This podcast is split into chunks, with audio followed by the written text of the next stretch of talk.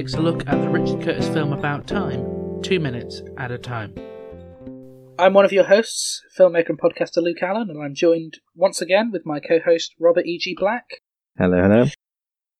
and special guest Katie Proctor. Hi. We're here today to talk about minutes 8 and 9 of About Time.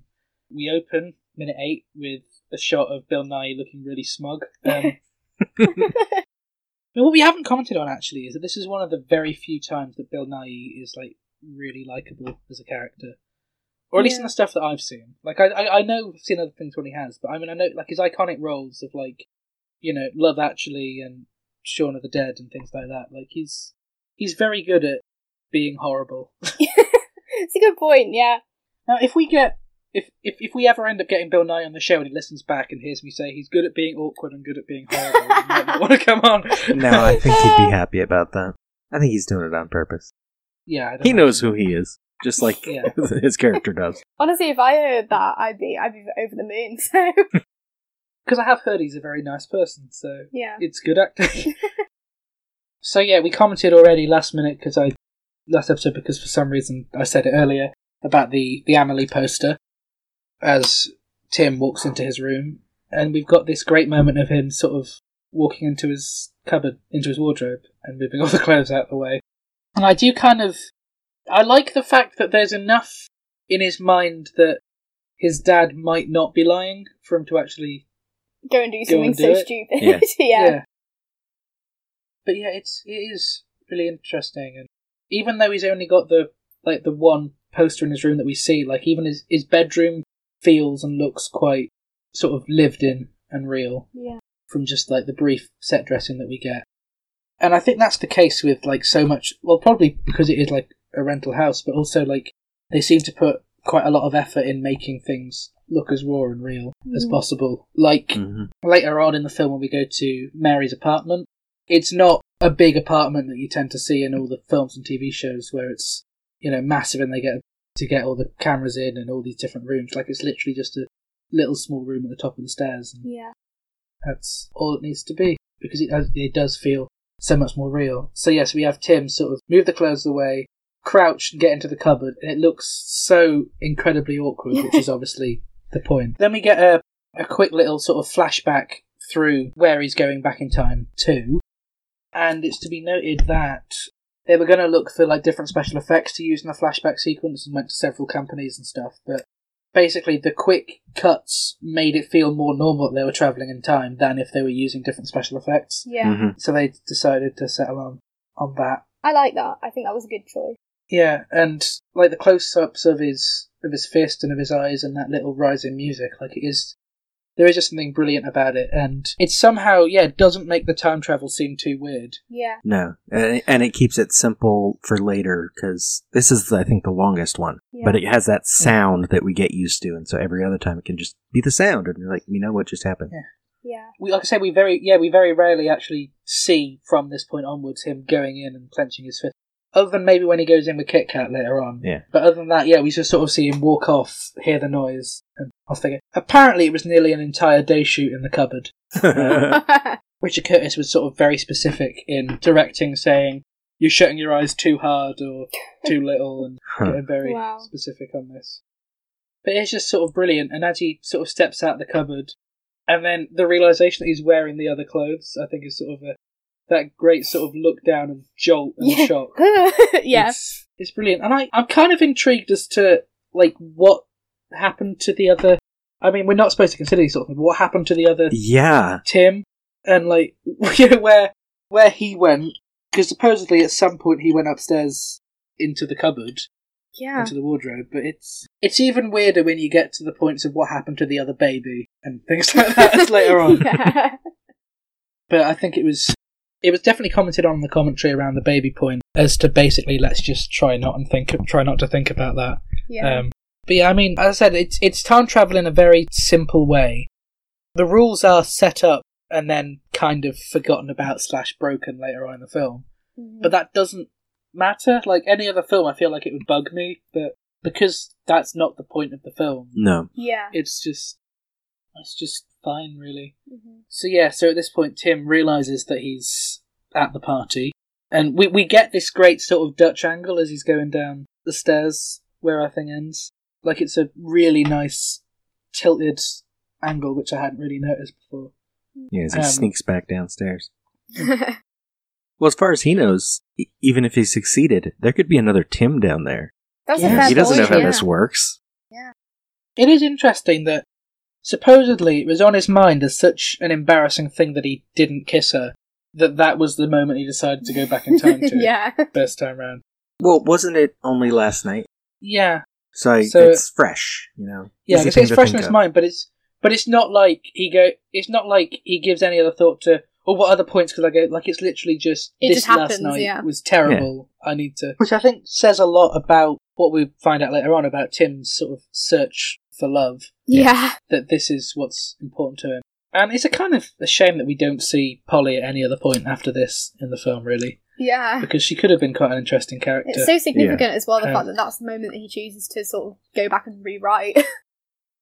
Yeah. Actually, Katie, it'd be good to get your opinion on this because we were discussing it Yeah. uh, last week. Is the idea at the party? Are these Kit Kats friends, or do like the mum and dad have loads of young friends? yeah. Because Tim doesn't seem to know them all. Uh, Yeah, that's a good point, just- especially because obviously later you see when he goes back with Kit Kat and traces that moment to be the moment where everything sort of goes downhill from her. I wonder who. Yeah, who, knows are- Jimmy? Where did yeah, Jimmy who are they? Yeah. And why is it she only just met him now? And why is that the significant moment? Like I've never thought about that before. But clearly they aren't his friends. So yeah, where does he come from? Where do they all come from? Or are these all like the 20 something kids of their parents' friends, and there's a, a, another room with all of the adults? Like all the parents are off in their own party out back. That's true because we don't see the mum and dad at this party, do we? Well, we see the No. dad dancing briefly. Oh, we see him dancing. Mm. bro. Well, he's he, he's the one of them who would join in. Yeah. Like, like you, you could imagine that, you know, Mary is off in the other room catching up over a cup of coffee or something. Yeah. You know, it could, it, could- I guess it could be the the case, but it is it is just kind of intriguing as to how many young people are there. Mm-hmm. Um, but it, it, it looks once again it gives you that sort of almost idealistic and sort of picturesque view because you've got the picturesque village, uh, well not the village, the picturesque area they're living in and the house and everything, and then the idea of all these people and all these big parties. Like at the moment, it seems like the perfect life. Yeah. I feel like there don't seem to be many houses like around either. Is there? Not it's that not we like see. they've got like a. They say it's not like they've got a next door neighbour that they invite. Yeah, like, you know, they've got a. They always show the house from the back, and so we can't see the neighborhood. If you show this house from the front, I think the other houses are actually kind of close.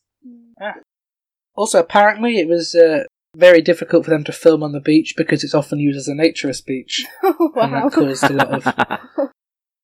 Are we ready to move straight on to minute nine? Or Um, any I, other I just had about it? one one thing. The the flashes. I want to pay attention to them in the future because I, I this was the first one, so I was like paying attention to here's the order of things, and they go backward in order, and then toward the end they kind of come forward again, like he's focusing in on a thing. And I'm wondering if that's deliberate and they do it every time. So figure it out later. That is interesting. And apparently, like when I was listening to the commentary, like Domhnall Gleeson was, uh, he thought that the shot of him like clenching his fist in his eyes and everything must have been like sped up, but it's not. Oh, Apparently, really? no.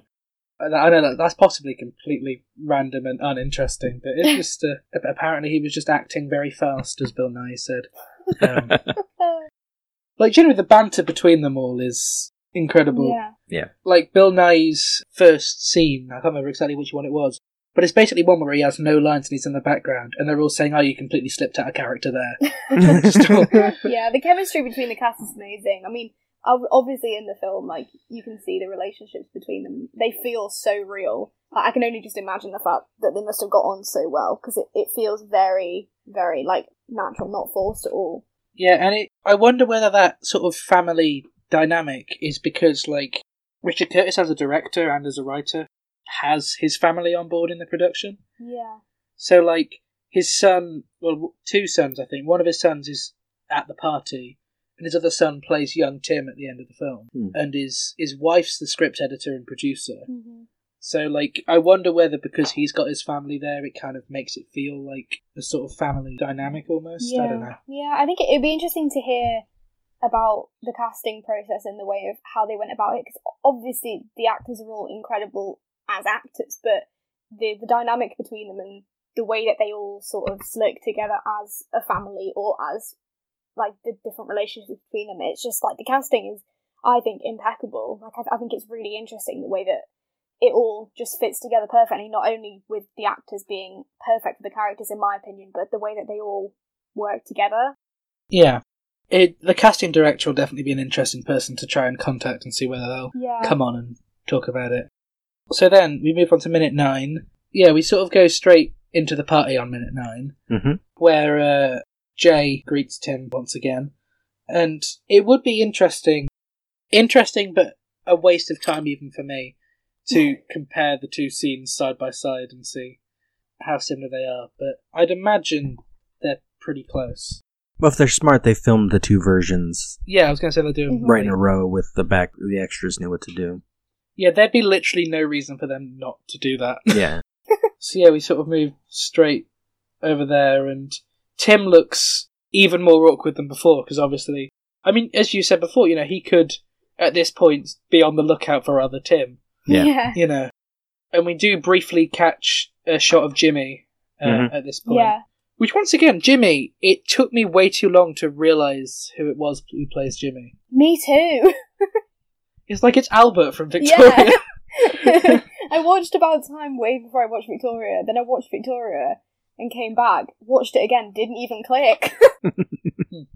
Have you? I mean, do you, do you get Victoria in the states, Robert? Or If we do. I haven't seen it. I don't know.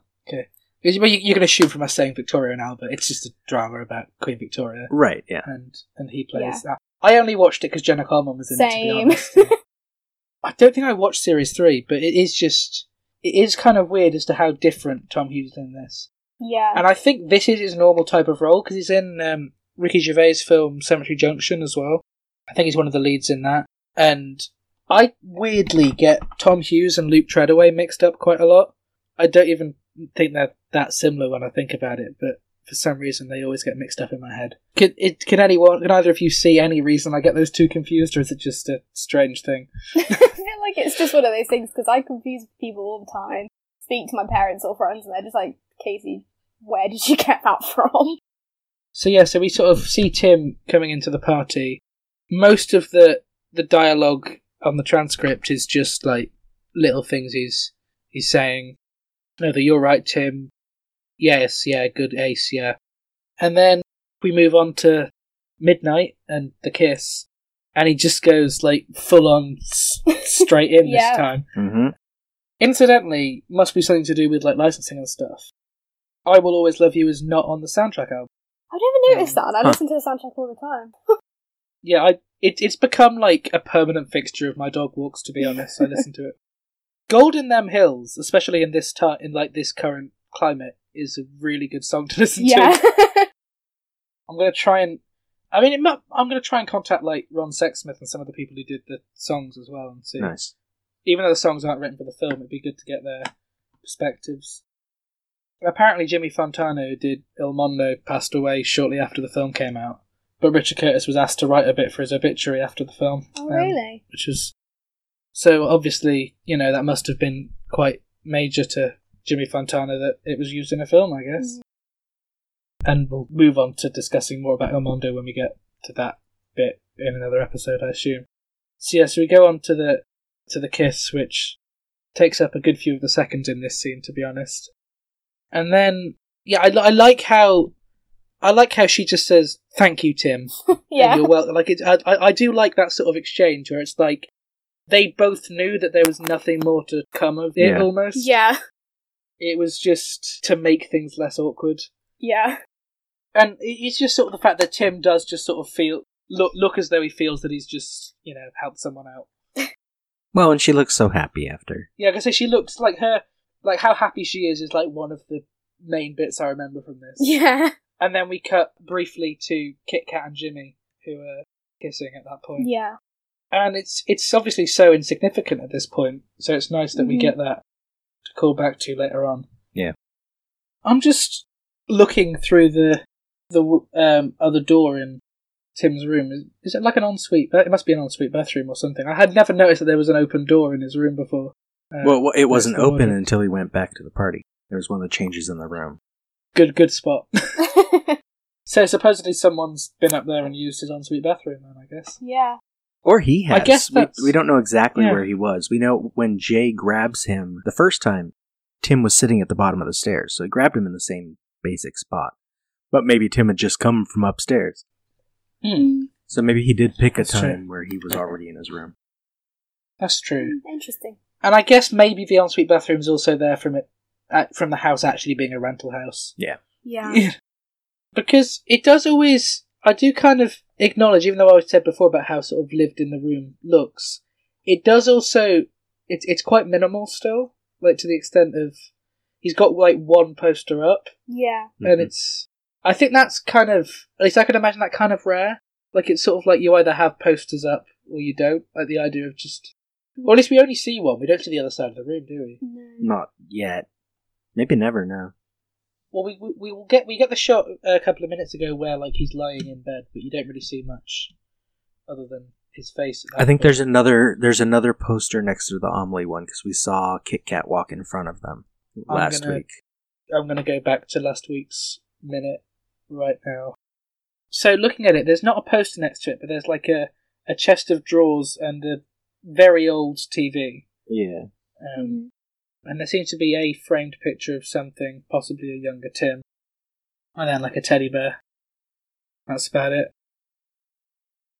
Looking at this, I can sort of get the idea that the house is like a, a rental house because it has got that style of decor to it. Really, Mhm. it just makes me hope that if I ever get the chance to go there, that they haven't changed too much of it. Because that that'd be annoying to go go and stay at the house from about time, and then it just you know like it's the same room, but everything's moved around and they've changed the wallpaper or something. yeah. you'd still I mean you still get the exterior, and you, I'd still project a film on the outside wall. Is there anything more before we wrap up this episode? I didn't look What this is- up, so I'm wondering if maybe it's just a British thing you both know. What's do you know what Bestival is? Is that famous? When, He's- when's that? He's got a poster for it. It's near the near the wardrobe. No, Uh, No, I have no idea. I don't know. But then I'm not very like pop culture so Well, by the looks of things, Tim isn't either. that's really. true. you make a good point there. Yeah, it's uh, interesting because I hadn't heard of that, Yeah, and I think the the Amelie poster says a lot as well. yeah, Like, it's still mainstream enough for him to not be like a film nerd, but he's also not just watching like. It, it's not like a poster for a recent film or like a Marvel film or something like that. Yeah. It, you know, it's still, and I think that does sort of say quite a lot about Tim. Like Tim seems like the kind of guy who would have watched Amelie. yeah. I think Domhnall Gleeson says there's something like to do with the themes of Amelie and the themes of About Time that he wanted to connect it. I haven't seen Amelie to be honest. I haven't don't either. Oh, you, you'd probably like it. I've got the DVD. I just haven't watched it yet, so I, I may watch it tomorrow. So I looked it up. Bestival is a music festival held on the Isle of Wight. ah, right. So, unless you've got any final notes, where can our listeners find you on social media? You can find me on Instagram and Twitter. It, the handles are just my name, Katie Proctor, but Katie is with two eyes. Uh, Robert E.G. Black on social media and lemmingdrops.com if you want to find links to my shows and blog and random things. And then the listeners can find me on Twitter at llama underscore bottle zero, on Instagram at the ginger luke. All my content is available at lukeallen.co.uk, and this show is on Facebook, Twitter, and Instagram at Two Mins About Time. Thank you so much for listening to today's episode, and we hope you'll tune back in to hear us on Friday.